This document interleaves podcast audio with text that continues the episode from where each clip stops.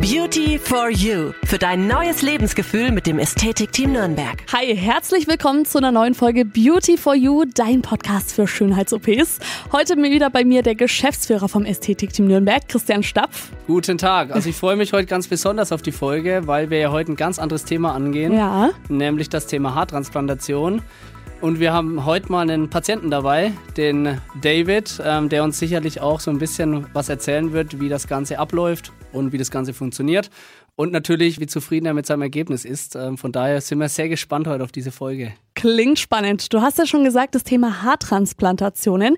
Das Ästhetikteam Nürnberg hat da ja eine eigene Firma, die spezialisiert sind eben nur auf Haartransplantationen. Wie war Ästhetik her? Was hat es damit genau auf sich? Also es ist ja so, der Patient an sich, ähm, der Haarpatient, sagen wir es mal so, ähm, der sucht ja auch irgendwo eine Spezialisierung. Und ähm, für mich gerade als ähm, junger Hüpfer äh, war es auch ja so eine Herzensangelegenheit, tatsächlich was mit Haaren zu machen, weil ich selber auch transplantiert bin, ähm, auch einen großen Leidensdruck hatte früher, ähm, habe das ja vor fünf Jahren gemacht. Und da sind wir auch auf die Idee gekommen, komm, äh, lass uns doch was Eigenes machen. Und wir haben mittlerweile ein ganz, ganz tolles Team ähm, eigene Firma mit Viva Ästhetik her. Und äh, da machen wir tatsächlich ausschließlich Haartransplantationen, damit auch der Patient genau eine Spezialisierung hat oder bekommt und ähm, wir den da auch ganz ausführlich dann auch beraten können, auch nachsorgen können und natürlich auch eine saubere OP durchführen können, weil das Ganze halt doch ein sehr, sehr spannender Markt ist und aber ein Thema, ja, was äh, mittlerweile auch immer mehr kommt und äh, ja, macht riesig Spaß. Also von daher tolles Thema. David, wie lange ist es dann bei dir her? Du hast es ja auch beim Ästhetikteam gemacht. Ja, schon täglich jetzt zweieinhalb Jahre schon wieder her. Also und immer noch trotzdem top zufrieden. Aber ich muss sagen, man sieht es nicht. Also sieht nee. sehr natürlich aus. Ja, ja. Komme ich direkt mal zu meiner ersten Frage. Wie schafft man es vielleicht auch eine der wichtigsten Fragen, dass es dann am Ende wieder natürlich ausschaut? Also das ist auch tatsächlich die, ich sage jetzt mal meistgestellte Frage, was wir auch in den Beratungen hören. Also beim David ist es eigentlich ein ganz, ganz tolles Beispiel. Kann man auch mal auf Instagram äh, nachschauen, wie das Ganze aussieht. Ähm, es ist einfach so, dass die Haarlinie ja das Entscheidende ist. Also der Blick von vorne ähm, für den Patienten ganz wichtig, weil ich schaue mich nur von vorne in den Spiegel, nicht von hinten. Und dementsprechend ist ein so ein natürlicher Look ganz wichtig. Und gerade da ähm, ist es ganz wichtig, dass so gearbeitet wird, dass äh, das Ganze halt unauffällig ist. Also da gibt es halt auch ein paar Optionen, ein paar Möglichkeiten, die da äh, dafür wichtig sind. Äh, sei es die Haarlinientechnik, wie zeichne ich die Haarlinie, lasse ich eine leichte Geheimratsecke, zeichne ich eine gerade Linie, Gerade Linien wirken immer unnatürlicher, ähm, mhm. zeigt auch einen komischen Haaransatz. Ähm, und wir wollen ja trotzdem keinen weiblichen Haaransatz beim Mann schaffen, ne? ähm, sondern wir wollen ja einen sauberen Haaransatz auch an, anhand seiner Muskulatur, also sprich an seinen Stirnfalten ähm, entlang, äh, sauber transplantieren. Und das ist so ein wichtiger Weg, ähm, den man da beschreitet, damit das Ganze auch natürlich wird. Aber auch, wie setze ich die Haarlinie? Man macht eher Zacken rein, weil durch die Zacken äh, sieht es auch natürlich aus, als wenn ich jetzt Haar an Haar nebeneinander in eine Linie setze. Dann sieht jeder, boah, der ist doch transplantiert. Und äh, dann ist es auch sehr, sehr auffällig. Aber auch die Grafts, die man tatsächlich einsetzt, also das äh, ist ja der bekannte Begriff, über den immer alle sprechen, wie viele Grafts setze ich mhm. ein? Ein Graft ist sozusagen eine Einheit an Haaren. Ähm, da sind eins bis fünf Haare enthalten. Und da ist dann auch wieder wichtig, wie setze ich die ein? In die Haarlinie setze ich eher sogenannte Single Grafts, also wirklich ein Graft mit einer Wurzel und einem Haar, während ich äh, alles dahinter mit Multigrafts auch füllen kann, mhm. weil ein Multigraft äh, wächst halt querbeet. Ein Single Graft wächst immer in eine Richtung. Und ähm, ja, wenn man den, die, die drei Punkte vereint, dann kriegt man natürlich das Ergebnis hin. Aber es ist jetzt nicht nur so, dass wir natürlich Geheimratsecken transplantieren, sondern auch äh, viele andere Dinge. Genau, da komme ich gleich zu meiner nächsten Frage. Was transplantiert ihr noch? Also ihr macht ja nicht nur Haar allgemein, sondern ich habe auch gelesen, ihr macht Augenbrauen. Ähm, was habt ihr da noch alles? Genau, also es ist nicht nur so, dass wir jetzt äh, Haare auf dem Kopf transplantieren, sondern gerade auch ein Thema bei Frauen äh, ist das Thema Augenbrauentransplantation, ähm, weil viele Frauen ich glaube, du kennst es vielleicht auch. Äh, ja. Man zupft sich zu, irgendwo zu Tode ja. äh, und, und hat dann irgendwann das Thema, dass die Haare nicht mehr wachsen. Ja. Und dann kommen auch wir wieder ins Spiel, äh, wo man auch einfach helfen kann. Und das ist ein Thema, was in den letzten Jahren sehr stark auch gekommen ist, also Augenbrauentransplantation, was äh, ja viele Frauen auch machen und was eine schöne Lösung ist. Und die Augenbrauen können auch natürlich transplantiert werden. Ähm, ist aber nicht so einfach. Also da braucht das Team auch wirklich sehr viel Erfahrung dazu. Mhm. Genauso wie bei dem anderen Step Bart-Haare-Transplantation ähm, ist auch so ein Punkt. Ein Mann, der vielleicht nicht für eine Haartransplantation auf dem Kopf in Frage kommt, ähm, kann vielleicht für eine Barthaartransplantation in Frage kommen, mhm. äh, weil oft tragen ja dann die Männer Glatze mit Bart, was ja auch für viele Frauen auch irgendwo, ähm, ich sage jetzt mal in Anführungszeichen, erotisch wirkt ähm, oder gut wirkt äh, und, und dementsprechend ähm, das auch sympathisch macht. Und tatsächlich Barthaartransplantation muss man auch sehr viel Erfahrung haben. Gibt es mhm. auch nur wenige in Deutschland, die das wirklich richtig gut können. Und äh, ja, ansonsten machen wir auch Narbentransplantationen nach ähm, ich sage jetzt mal, misslungenen OPs am Hinterkopf, mhm. ähm, beispielsweise FUT, da gehen wir ja bestimmt dann noch später drauf ein, auf die Methoden, ähm, wo man auch was transplantieren kann, oder klassisch PRP-Behandlungen, wenn der Patient gerade im Haarausfall ist, um das Ganze einfach ein bisschen zu stoppen. Also das ist so unser Spektrum bei dem ganzen Thema Viva her. Ähm, mhm. Also ist trotzdem relativ breit und ein letztes ist die Haarpigmentierung. Das ist in Anführungszeichen Farbe, die in die Kopfhaut gepumpt wird. Ähm, ist ein bisschen wie ein Tattoo. Ja. Hat aber den Vorteil, Haare werden irgendwann grau und dementsprechend ist es wichtig, dass die Farbe auch irgendwann mal ausbleicht. Ähm, okay. Weil wenn jemand braunes Haar hat und es wird grau und die äh, Farbe bleibt braun auf dem Kopf und geht nicht weg, dann wäre es, äh, glaube ich, nicht so schön. Deswegen, Pigmentierung ist so ein temporärer Effekt, den man immer wieder dann nach drei bis fünf Jahren nacharbeitet. Ist mittlerweile aber auch riesiges Thema im Markt ähm, und machen wir auch mittlerweile sehr, sehr viele. Dann mal eine ganz allgemeine Frage. Für wen ist eine Haartransplantation geeignet? Gibt es da ein bestimmtes Alter? Also grundsätzlich ähm, ist es bei uns so, dass wir sagen, vor 25 transplantieren wir niemanden. Oh, also ich bin raus. Ja, ja kannst du ein bisschen raus. ähm, hat den einfachen Grund, der Haarausfall ist ja noch nicht abgeschlossen oft bei den Patienten. Also mhm. man, man, kann jetzt auch nicht sagen, mit 30 der Haarausfall ist abgeschlossen, aber ich habe eine Tendenz. Deswegen sagt man, prinzipiell kommt erstmal jeder in Frage, aber es gibt einfach Grenzen. Ich sage mal ab 25, wenn man den Haarausfall ein bisschen einschätzen kann. Oft ziehen wir auch mal einen Dermatologen dazu, dass die Patienten sich da auch nochmal vorstellen ähm, und mit dem sprechen und auch natürlich den familiären Hintergrund. Also ist auch ganz wichtig, wie ist es Vater, wie ist es mütterlicherseits Opa, Onkel, wie ist da der Haarausfall und bin ich überhaupt in der gleichen Richtung? Und ähm, ja, das ist so mal der Grundsatz. Und natürlich später dann, wie schaut das Ganze aus? Ähm, ist der Kopf komplette Halbglatze? Wie schaut mein Spendergebiet, also der Entnahmebereich aus, weil man immer vom Hinterkopf entnimmt? Mhm. Ist natürlich auch die Frage, ist der dafür geeignet? Es gibt Patienten, die haben einen relativ schmalen Spender und eine riesen Fläche oben und dadurch ähm, ja, sind sie halt vielleicht nicht geeignet. Aber da ist es wichtig, gerade in der Konstellation, dass man einfach den Patient ehrlich aufklärt oder die Patientin. Also Frauen können ja genauso dazu. Dann mal zum Ablauf. Wie läuft so eine Haartransplantation ab? Also ich komme wahrscheinlich zum Beratungsgespräch zu euch und wie läuft es dann ab? Genau, also es ist so, dass wir im Endeffekt äh, erstmal eine Beratung brauchen.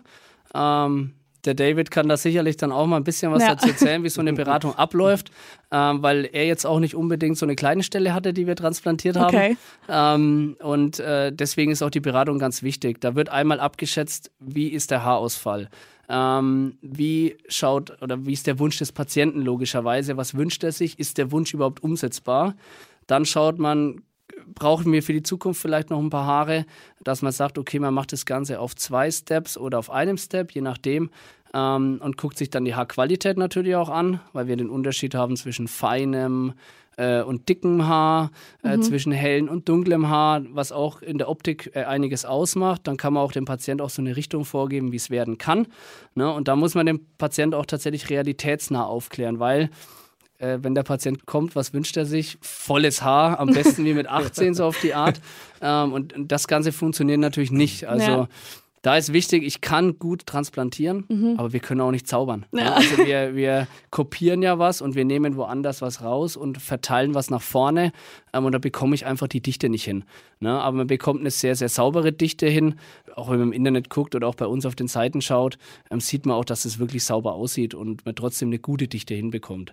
Und dann sagen wir auch dem Patienten, äh, wie der Ablauf dann in der Klinik ist, logischerweise, dass der Patient sich auch einstellen kann, ähm, was erwartet mich, ähm, weil das Schlechteste ist, er kommt und er sagt, das, das, das und das wurde mir nicht gesagt. Mhm. Wir machen das auch wirklich ausführlich, deswegen dauert auch so eine Beratung ungefähr 45 Minuten, damit man einmal weiß, ähm, was los ist. Und dann ja, trifft der Patient irgendwann eine Entscheidung. Er hat auch immer einen Ansprechpartner, sei es mit mir, sei es mit unserem ähm, Haarberater. Ähm, also das heißt, wir sind auch immer in der Nachsorge für die Patienten da danach und das ist auch ein ganz, ganz wichtiger Faktor, glaube ich, ähm, bei dem Thema Haartransplantation. David, magst du vielleicht mal erzählen, wie war es dann bei dir? Wie bist du zu dem Ganzen gekommen und wie war dann der ganze Ablauf? Ja, also wie gesagt, ich habe mal schon lange mit mir gerungen. Es ging vor ja, circa sieben Jahren, hat langsam angefangen, dass ich halt weniger Haare auf mal äh, auf dem Kopf hatte und ich habe es ja gerne mehr gestylt und ist immer nicht mehr so, hat nicht mehr so funktioniert, weil das ja immer weniger wurde und lichter. Und dann habe ich gedacht, irgendwas muss ich machen. Ich habe schon viele ähm, Meinungen mir angehört, lass doch eine Glatze machen mhm. oder lass, ne, und ähm, lass doch so, wie es ist. Aber ich habe mich unwohl gefühlt. Also und ich wollte halt es wieder so haben, wie, wie, wie Kennen bestimmt auch viele, ja. Genau. Und dann habe ich mich mal ähm, schlau gemacht und bin dann eben auf die Klinik gekommen und dann eben mal, mal Beratungsgespräch mal ausgemacht. Ja, und dann, also war ganz entspannt, also hat eben mich gleich aufgeklärt, ähm, eben und erstmal nachgeschaut, ob überhaupt dann äh, ich da das äh, passende Haar habe oder auch das, ähm, dass es zum Transplantieren kommt. Und, nee, und das hat jetzt alles super funktioniert. Und dann haben wir dann irgendwann, glaube ich, mir mal Gedanken gemacht. Und dann irgendwann äh, habe ich mir doch dann äh, dazu entschieden, das zu, zu machen dann. Und wie lief das dann bei dir ab? Also wie lief die OP, der OP-Tag? Warst du in Narkose? Vielleicht mal für alle, die das genau. hören, die vielleicht auch mit dem Gedanken genau, spielen. Genau, genau. Also wie gesagt, ganz, ganz entspannt angekommen nochmal vor, äh, Vorgespräch gehabt mit, mit einem Anästhesisten, also einem Narkosearzt. Und dann ähm, nach dem Gespräch ähm, hat er, wie gesagt, währenddessen hat er mich nochmal aufgeklärt, ne, was gemacht wird, wie es gemacht wird, wie lange es dauert. Und ja, und nach dem Gespräch dann wurde mir erstmal der ganze Kopf geschoren quasi, ne, bis auf, die, auf eine Glatze. Und ja, und dann ging es los. Also wie gesagt, war erstmal, so Dämmerschlaf hatte ich in dem Fall okay. ne, mit der Narkose. Und bin dann aber auch zwischenzeitlich, bin ja wach gewesen dann auch dann und habe das dann alles schon mitbekommen eigentlich, oh. sage ich mal. Also aber, aber man muss jetzt sagen, alles ohne Schmerz. Also ich, wie gesagt, das ist das Wichtigste. Ne, also ja. mir wurde auch gesagt, wenn ich irgendwas merke, sofort Bescheid sagen.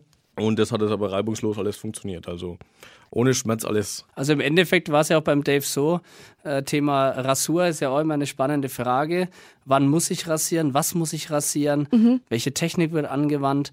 Ähm, also da ist ja auch immer wichtig, jetzt wie zum Beispiel, wenn ich den, den David sehe, vom Grundsatz her eine relativ große Fläche gehabt. Also da geht es auch nicht anders. Und bei der Technik, äh, die wir anwenden, in dem Fall halt FUE, das heißt, die Haare wurden auch einzeln bei ihm entnommen. Ähm, dazu lag er ja bei der Entnahme auf dem Bauch, ungefähr so zwei, drei Stunden. Und der Rest geschieht dann halt in Rückenlage, ähm, mhm. wo der Patient einfach ein bisschen mehr Entspannung hat. Ähm, aber das Ganze ist auch eine langwierige OP, ähm, erfordert auch viele Kenntnisse bei dem Ganzen und ähm, auch mit diesem Dämmerschlaf äh, würde ich sagen, hat, haben wir einfach eine, so ein Bullet Point, wo die Patienten sagen können, wow, auch wenn ich Angst vor Spritzen habe, da kann ich trotzdem hin. Ähm, ja. Weil die Schmerzen von den Spritzen für die Lokalanästhesie, die sind halt da. Ne? Ja. Ähm, die sind auch nicht ganz angenehm und dadurch machen wir es halt dem Patienten einfach total angenehm. Und ähm, ich glaube, äh, der David hat äh, die Hälfte verschlafen, würde ich sagen, ich oder? sehr viel geschlafen dort. Ja, gibt ja eigentlich nichts Besseres. Ja, ich wollte auch dann immer schlafen, muss ich ehrlich sagen. Ich war nee. dann wach kurzzeitig und dann habe ich Bescheid gesagt, ich möchte weiter schlafen und dann ging es wieder in den Schlaf rein. genau, also äh, da hat man halt auch viele Möglichkeiten, weil das Ganze ist ja trotzdem auch irgendwo anstrengend und ähm, deswegen ist es vom Ablauf her natürlich so für einen Patienten total entspannt. Ähm, und ja, ich denke, äh, am Ende des Tages, wenn man dann auch sein Ergebnis sieht, hat sich der, der ganze Aufwand gelohnt. Wie ist es dann nach der OP? Ähm, kann ich direkt heim? Ist es ambulant oder muss ich da vielleicht auch stationär bleiben bei euch? Nee, tatsächlich alles ambulant. Ähm, okay, der Dämmerschlaf ist ja auch nur für zehn Minuten gedacht. Mhm. Das heißt, sagen wir mal, wenn eine OP ungefähr, ich sag mal, fünf bis acht Stunden dauert, ähm, dann ist es einfach so, dass der Patient danach nach Hause kann und im Dämmerschlaf nur höchstens 20 Minuten ist. Ne? Also die meisten Patienten, die lassen sich halt dann bringen und wieder heimfahren mhm. ähm, oder schlafen halt eine Nacht im Hotel, ähm, was bei uns auch um die Ecke ist. Also das heißt, auch da hat man kurze Wege. Was vielleicht auch ähm, ziemlich interessant ist, wie geht es danach weiter? Also wann kann ich meine Haare normal waschen, ähm, vielleicht auch wachsen, die danach normal weiter? Wie sieht es da aus? Also ich glaube, der David kann mal zu dem Thema Wachstum was sagen, weil er ist oh. frisch vom Friseur gekommen. ah, ja. äh, deswegen soll er einfach mal erzählen, ähm, wie sie es gestaltet hat nach der OP, was mit seinen Haaren passiert ist. Also das ist auch ein äh, ganz spannender ja. Faktor. Also, ja, genau. Also am Anfang, wie gesagt, wächst halt ziemlich langsam, sage ich jetzt mhm. mal, aber es wächst. Man sieht es auch nach den ersten Wochen, fallen aber auch wieder aus. Okay. Da die Haare und denken so, was ist jetzt los? Ne? Ich ja. habe hab doch gerade frisch, wurde ja. gerade implantiert. Und nee, aber wie gesagt, dann ja, ich, nach der dritten, vierten Woche ähm, hat man das doch alles äh, sehr gut schon sehen können auch, dass der Wachstum auch startet, sage ich jetzt mal. Und nee, also wie gesagt, das, die, die ersten Monate, also das, das ging trotzdem schnell eigentlich auch. Ähm, wie gesagt, nach einem viertelhalben Jahr hast du richtig, richtig gutes Ergebnis gehabt. Also äh, das war schon nicht schlecht. Vorher mit Waschen ist halt, ähm, ist halt so ein Thema, dass es darfst halt nicht reiben, wie man sonst mhm. zwei Haare quasi mit Shampoo einreibt, sondern immer so dieses Tupfen, weil dann kann dann doch passieren. Okay. Da wurde mir auch erklärt, dass es dann ähm, ja, rausreißen ähm, könnte, zum Beispiel, ne, durch, den, durch den Reiben. Richtig, also das ist ja auch bei dem Thema Nachsäure ganz wichtig. Wir stecken die Haare auch nur rein. Um okay. das mal zu klipp und klar ja. zu sagen. Also wir, wir vernähen auch nichts. Deswegen ist ja die Pflege auch mitentscheidend. Also wir können noch so toll transplantieren, wenn der Patient nach Hause geht, steigt ins Taxi ein und stößt sich das Köpfchen. Ähm, ja. Alles schon erlebt, dann hängen die Grafts an der Taxidecke, nur nicht mhm. mehr am Kopf. Mhm. Ähm, und dann, dann sind diese Grafts halt kaputt. Ne? Und ähm, deswegen ist auch die Pflege einfach super, super wichtig. Ähm, und deswegen sind wir auch immer da. Also wir sind auch am Wochenende erreichbar, wenn was ist, weil uns das einfach wichtig ist, dass gerade die ersten zwei Wochen gut verlaufen, bis es zu dem, was der David gerade gesagt hat, zu dem besagten Haarausfall kommt was für okay. viele ja einfach der Schock ist. Und dann wachsen die Haare langsam nach. Man sagt immer Endergebnis circa zwölf Monate. Und wenn es dann ähm, quasi wieder wächst und alles wieder normal ist, kann ich die Haare dann theoretisch auch färben oder ist das dann quasi, kann ich das nicht machen? Also tatsächlich kann man äh, die Haare wieder so behandeln wie davor auch. Okay. Ähm, das bedeutet, ich kann Gel reinmachen, ich kann die Haare färben, ich kann äh, Schütthaar reinmachen, wenn es einer unbedingt braucht. Ich kann äh, mit den Haaren ganz normal baden gehen. Ähm, ich kann auch mal den Kopf abrubbeln nach dem Duschen. Ähm, das ist alles, also man behandelt die Haare ganz normal. Ich kann es immer aus meiner Erfahrung sagen, weil es ja auch schon jetzt bei mir fünf Jahre her ja. ist. Ähm, ich behandle die Haare äh, heute ganz normal als äh, wie mit 18 und äh, die Haare halten und es ist ein schönes Ergebnis und ich erfreue mich da auch jeden Tag und dem David geht es glaube ich genauso, weil ähm, dieser Leidensdruck, den vielleicht wir beide auch hatten irgendwo, ja. ähm, der ist halt einfach da gewesen und es gibt halt auch viele Faktoren, warum kommt es überhaupt zu einer Haartransplantation. Ne? Der Mann ist ja irgendwo eitel. Bei der Frau schaut es wieder anders aus. Da haben wir, schon, haben wir, ja schon viele Themen bespielt, sei es Fettabsaugung, sei es Brustvergrößerung nach Schwangerschaft. Das stimmt. Ähm, bei den Männern ist es halt eher der Haarpart, dass die Männer einfach sagen, boah, lichtes Haar, ich fühle mich halt nicht mehr sexy. Ja. Also das ist tatsächlich so. Ähm, und ich fühle mich auch einfach nicht mehr wohl.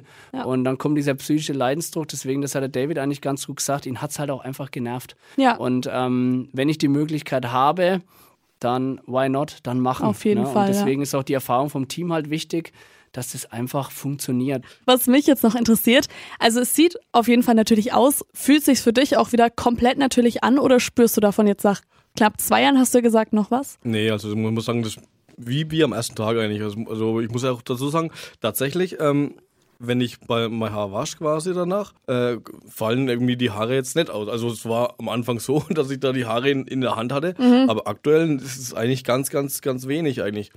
Gerade in der ersten Phase halt, ne, ja. ne, in den ersten zwei Monaten. Ähm, aber wie gesagt, also kann man ganz normal behandeln. Wie sieht es denn bei den Kosten aus? Kosten ist ein heikles Thema. Mhm. Ähm, wir rechnen ja in Deutschland immer so einen Durchschnittswert, weil man rechnet so, also die meisten Kliniken rechnen nach Grafts ab.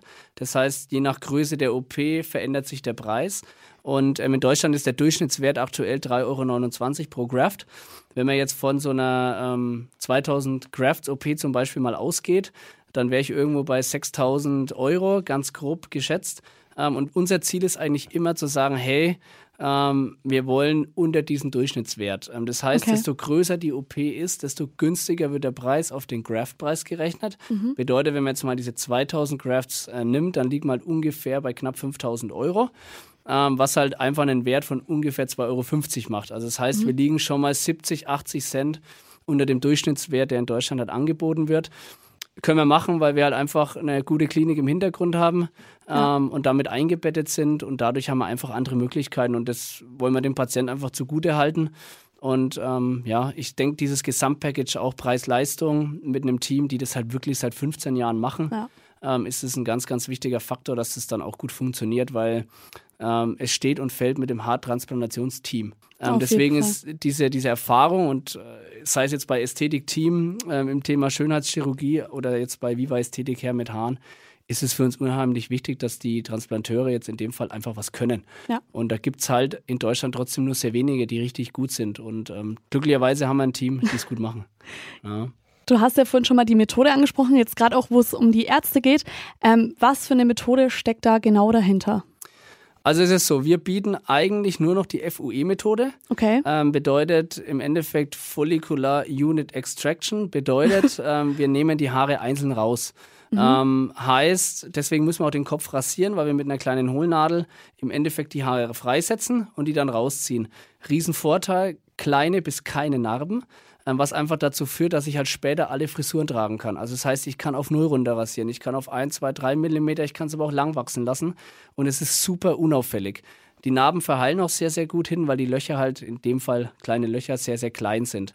Und dann gibt es ja als Pendant die FUT-Methode, die ich sage jetzt mal trotzdem unbeliebtere Methode bei den Patienten, äh, nennt sich Follicular Unit Transplantation. Mhm. Ähm, bedeutet, es wird ein Hautstreifen hinten entnommen hat den, ich sage jetzt mal, Nachteil, dass der Hautstreifen natürlich wieder vernäht werden muss, also sprich die offene Haut an dem Hautstreifen nur eine bestimmte Menge an Grafts ist. Also das heißt, das sagt natürlich jetzt auch jeder anders, aber man kriegt höchstens so 1200 bis 1600 Grafts raus. Nehmen wir jetzt den David sein Beispiel, der 3000 Grafts hatte, wäre die Methode schon gar nicht in Frage gekommen. Ja. Ne, und der Nachteil ist der, ähm, wie dann auch die Verheilung ist. Bedeutet, ich habe halt da einfach eine freie Fläche äh, über den Hinterkopf weil das eine größere Narbe ist. Und wenn ich jetzt das runterrasiere, dann sehe ich das Ganze auch. Und ähm, das ist auch entscheidend, wenn sich die Patienten dann auch wirklich informieren, fragt nach den Methoden. Na, was wird gemacht? Welche macht Sinn? Und auch nachhaken, gucken, wie arbeiten die Bilder zeigen lassen, ähm, die auch wirklich von der Klinik sind weil das ist auch echt ganz, ganz wichtig, weil gerade ähm, wenn ein Patient wie jetzt er 3000 Grafts braucht und es wird dann FUT verkauft und ich kriege nur 1500, dann hat mhm. er ein ganz lichtes Ergebnis. Ja. Und aus dem Grund ist FUT nur noch in, in weniger, ja, oder es gibt halt weniger Fälle, wo FUT Sinn macht. Ähm, die gibt es aber auch, weil es dann einfach nicht anders geht. Aber ich muss mir halt bewusst sein, dass ich die Haare länger tragen muss. Ähm, FUT macht man oft bei Frauen, Okay. Weil die Frauen haben ja sehr, sehr langes Haar und wollen natürlich die Haare nicht äh, rasieren. Ja. Ne? Und dann hat, hat man einfach die Möglichkeit, dass man äh, den Streifen rausnimmt und das Ganze dann halt äh, besser vorne einsetzen kann. Und oft setzt man bei Frauen halt Haarlinien vorne, wo die Graftzahl ausreicht. Also gerade da ist die, die Methode schon noch häufiger. Vom Einsetzen her sind beide Methoden gleich. Das heißt, auf dem Kopf werden sogenannte Schlitze gemacht ähm, die wirklich minimal und marginal sind, ähm, was einfach dazu führt, dass auch die Heilung sofort voranschreitet, schon während der OP, ne, weil ich in kleine Schlitze einsetze, da ja. keine Narben habe ähm, und das Ganze dann auch sauber aussieht. Und der Riesenvorteil beim Schlitz, ich kann halt einfach auch äh, die Wuchsrichtung bestimmen. Also man nennt es auch in im Fachjargon sagt man auch Saphir-Technik sozusagen. Okay. Ähm, das ist so der Begriff, der da über allem steht. Ähm, und da habe ich einfach die Option, auch die Wuchsrichtung zu bestimmen, weil das ist auch ein Fehler, der halt passieren kann. Falsche Wuchsrichtung, falsches Einsetzen, unnatürliches Ergebnis. Also da, da müssen Sie auch wirklich die Patienten informieren, wie die Löcher gemacht werden. Schlitz oder Kanüle. Kanüle kann auch wieder eine Narbe entstehen und dadurch ähm, kann auch das Ergebnis anders ausfallen. Du hast jetzt viel von Narben gesagt. Da äh, ist jetzt bei euch ähm, eigentlich ziemlich sicher, dass man keine oder sehr unauffällige bekommt. Wie ist es denn sonst Risiken bei der OP oder bei der Methode? Also man sagt ja, ähm, die Haartransplantation ist die risikoärmste Operation. Okay. Ähm, hat den einfachen Grund, wir arbeiten ja im Prinzip nur mit der Lokalanästhesie. Ne? In Verbindung vielleicht mit einem kleinen Dämmerschlaf, der aber sehr, sehr flach gespritzt wird. Das ist auch das, was der David gesagt hat, so kurze Narkose in Anführungszeichen, weil es mhm. nur ein Dämmerschlaf ist. Ähm, aber da ist auch für uns auch wichtig, wir sammeln erstmal Blutwerte vom Patienten. Wie ist der Fitnesszustand?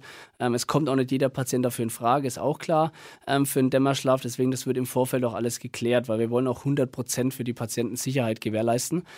Ansonsten ja, ist, ist das Risiko tatsächlich sehr minimiert, weil ähm, ich habe es jetzt selber noch, noch nicht erlebt, dass da große Probleme auftreten können. Klar hat mein Patient ein bisschen Kreislaufprobleme, das ist normal. Das ja, kommt gut. aber vom langen Liegen. Klar. Dann haben wir Möglichkeiten wie Banane oder Cola, um das Ganze ein bisschen ja. aufzupäppeln. Kriegt ähm, man aber das Risiko der OP, dass man langfristig Schäden davon trägt, das ist sehr gering. Ja, Haartransplantation ist ja auch auf Social Media schon ein ziemlich großes Thema und äh, viele lassen es ja auch in der Türkei machen. Was ist da der Unterschied vielleicht auch zu euch oder zu deutschen Kliniken? Also grundsätzlich ist es so, ähm, Türkei ist natürlich ein Riesenmarkt. Ja. Ähm, die haben natürlich Auf andere Lebenshaltungskosten, mhm. muss man auch ganz ehrlich sagen. Also wenn einer sagt, äh, ich bin jetzt vielleicht ein bisschen risikobereiter und ich habe auch die finanziellen Mittel nicht, dann endet es oft in der Türkei, das ist mhm. ganz klar, um Gottes Willen. Ähm, damit muss man sich auseinandersetzen. Aber was der, ich denke, der große Unterschied ist einfach der, dass es natürlich einfach Masse ist in der Türkei. ähm, und dadurch ein bisschen ab und an mal die Klasse fehlen kann. Ich sage bewusst kann, weil es gibt auch sehr, sehr gute Kliniken da drüben. Ähm, aber da muss man sich halt einfach überlegen, was will ich? Ne? Will ich eine gute Nachsorge? Ne? Will ich nur, dass nur ich an dem Tag gemacht werde, ne, als Patient. Ne, und dann zu wissen, okay, ich kann danach jemand erreichen. Ne, dann mache ich es eher in Deutschland. Will ich mehr Sicherheit von den Auflagen her? Ne? Wir sind ja trotzdem durch Ästhetik-Team ja auch irgendwo eine Klinik. Ne? Das heißt, ja. wir haben ja, sind Gesundheitsamt geprüft, wir haben jedes Jahr eine Prüfung, es wird jedes Jahr auf die Hygiene geguckt, auf die Sicherheit. Ähm, das heißt, auch da ist es für den Patienten einfach sicherer und sollte mal was sein, es ist im Prinzip nichts, aber es sollte was sein, der Patient kann immer vorbeikommen. Wir sind eh 24 Stunden besetzt, alle kennen sich mit Haaren und Verbänden aus ähm, und das macht ja auch diesen riesen Vorteil, wenn man sagt, ich habe jetzt kurze Wege. Auf ja, jeden Fall. Ähm, auch wenn jetzt die Patienten bei uns mittlerweile aus ganz Deutschland kommen, ähm, tatsächlich und ähm, weil sie einfach wissen, dass die Qualität halt passt. Aber das sind so die Gründe, wo ich jetzt sagen würde, das muss ich mir als Patient überlegen. Will ich auch diese Reisestrapazen? Es ist ja auch viel für den Kopf, erstmal da dreieinhalb. Stunden rüber zu fliegen nach Istanbul und dann wieder zurück. Auf jeden Fall. Nach zwei Tagen, der Kopf ist geschwollen. Ähm, äh, ich, ich fühle mich auch nicht wohl. Ich habe vielleicht ein bisschen Schmerzen nach der OP, was auch ganz normal sein kann. Und dann, dann muss man wirklich überlegen, äh, ja, will ich das oder möchte ich es nicht? Oder zahle ich lieber in Deutschland ein bisschen mehr und habe halt einfach ein ganz anderes Setup. Zum Abschluss dann noch eine Frage an dich, David. Ähm, wie hat denn das Umfeld oder hat überhaupt das Umfeld darauf reagiert? Ja, also auf jeden Fall sehr positiv. Ob es jetzt familiär ist oder Freunde, also jeder hat da, ähm, die wo es gewusst haben, äh, haben da auch dann quasi sehr äh, positiv reagiert. Also und wie gesagt, ich wurde auch sogar mal vor einem, vor einem Fremden angesprochen. Okay. Ähm, da, wo es halt angefangen hat zu, ähm, zu wachsen und der ähm, ist irgendwie direkt auf mich zukommen, hat es irgendwie gesehen und hat mich gefragt auch, ähm, ob ich das machen lassen hatte. Ne? Und sage ich ja. Ähm, und sind wir da kurz ins Gespräch gekommen. Und weil er es auch machen wollte, hat er auch da wegen lichtes Haarschock gehabt und dann habe ich da die Klinik sogar empfohlen, habe ich gesagt, äh, ne, äh, da musste er hin. Ja, aber hab, gleich eine Visitenkarte äh, dagelassen und er war völlig begeistert und so weiter und hat cool. auch äh, ähm, äh, mich gratuliert, sage ich mal so. ne?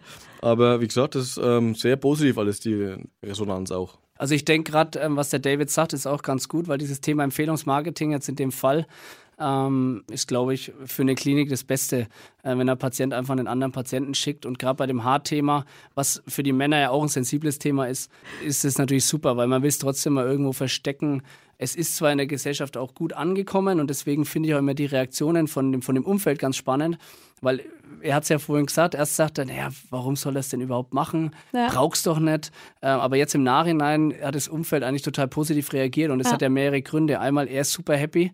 Das heißt, er steht auch plötzlich anders im Leben. Ja, ist auch eine Ausstrahlung ja, einfach. Er, genau, er, fühlt, fühlt, sich besser, ja. ja. Genau, du fühlst dich deutlich wohler und ähm, ich glaube, das ist so der, der Riesenfaktor dann einfach auch für, die, für das Umfeld zu sehen, hey, der Junge ist glücklich.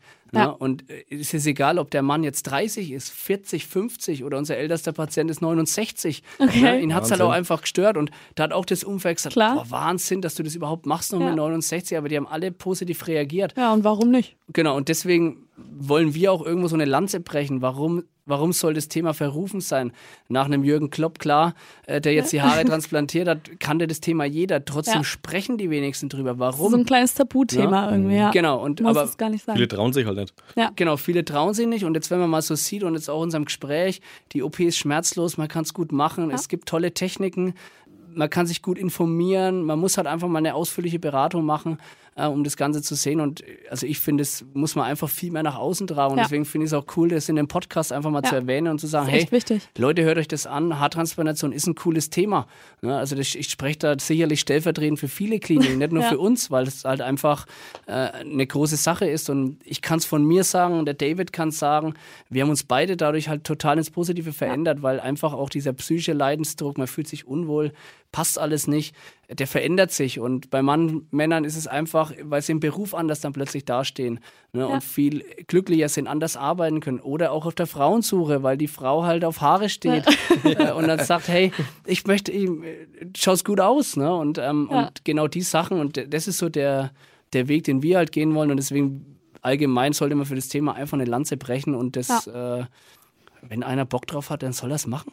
Ja. Das ist einfach toll. Also, äh, und, und das ist auch die Freude, die wir da beide, glaube ich, ausstrahlen können. Und deswegen freue ich mich, dass er heute auch dabei war und wir da mal drüber sprechen konnten und der auch einfach mal in seinem fränkischen Slang einfach auch mal raushaut hier, ähm, was da machbar ist. Und das macht es auch sympathisch und das ganze Thema Haartransplantation macht es dann auch sympathisch. Und dann freuen wir uns, wenn wir äh, viele Kunden dann Neue weiterhin Kunden. glücklich machen können. Da knüpfe ich direkt an. Würdest du, David, es wieder machen oder immer wieder machen? Also ich würde sagen, jederzeit. Cool. Wenn, wenn ich noch die, die Haare hätte, was ich auch denke, würde ich jederzeit machen wieder. Das ist doch mal ein Schlusswort. Sehr gut. Ja. Vielen Dank. Danke euch beiden. War auf jeden Fall cool und ich glaube auch sehr äh, informativ. Das freut uns. nee, auch vielen Dank, ähm, David, dass du dabei warst. Ähm, hat Sehr mega gern, Spaß gemacht. Alle Infos rund ums Thema Haartransplantation und auch Kontaktanfragen unter www.viva-ästhetik-her.com.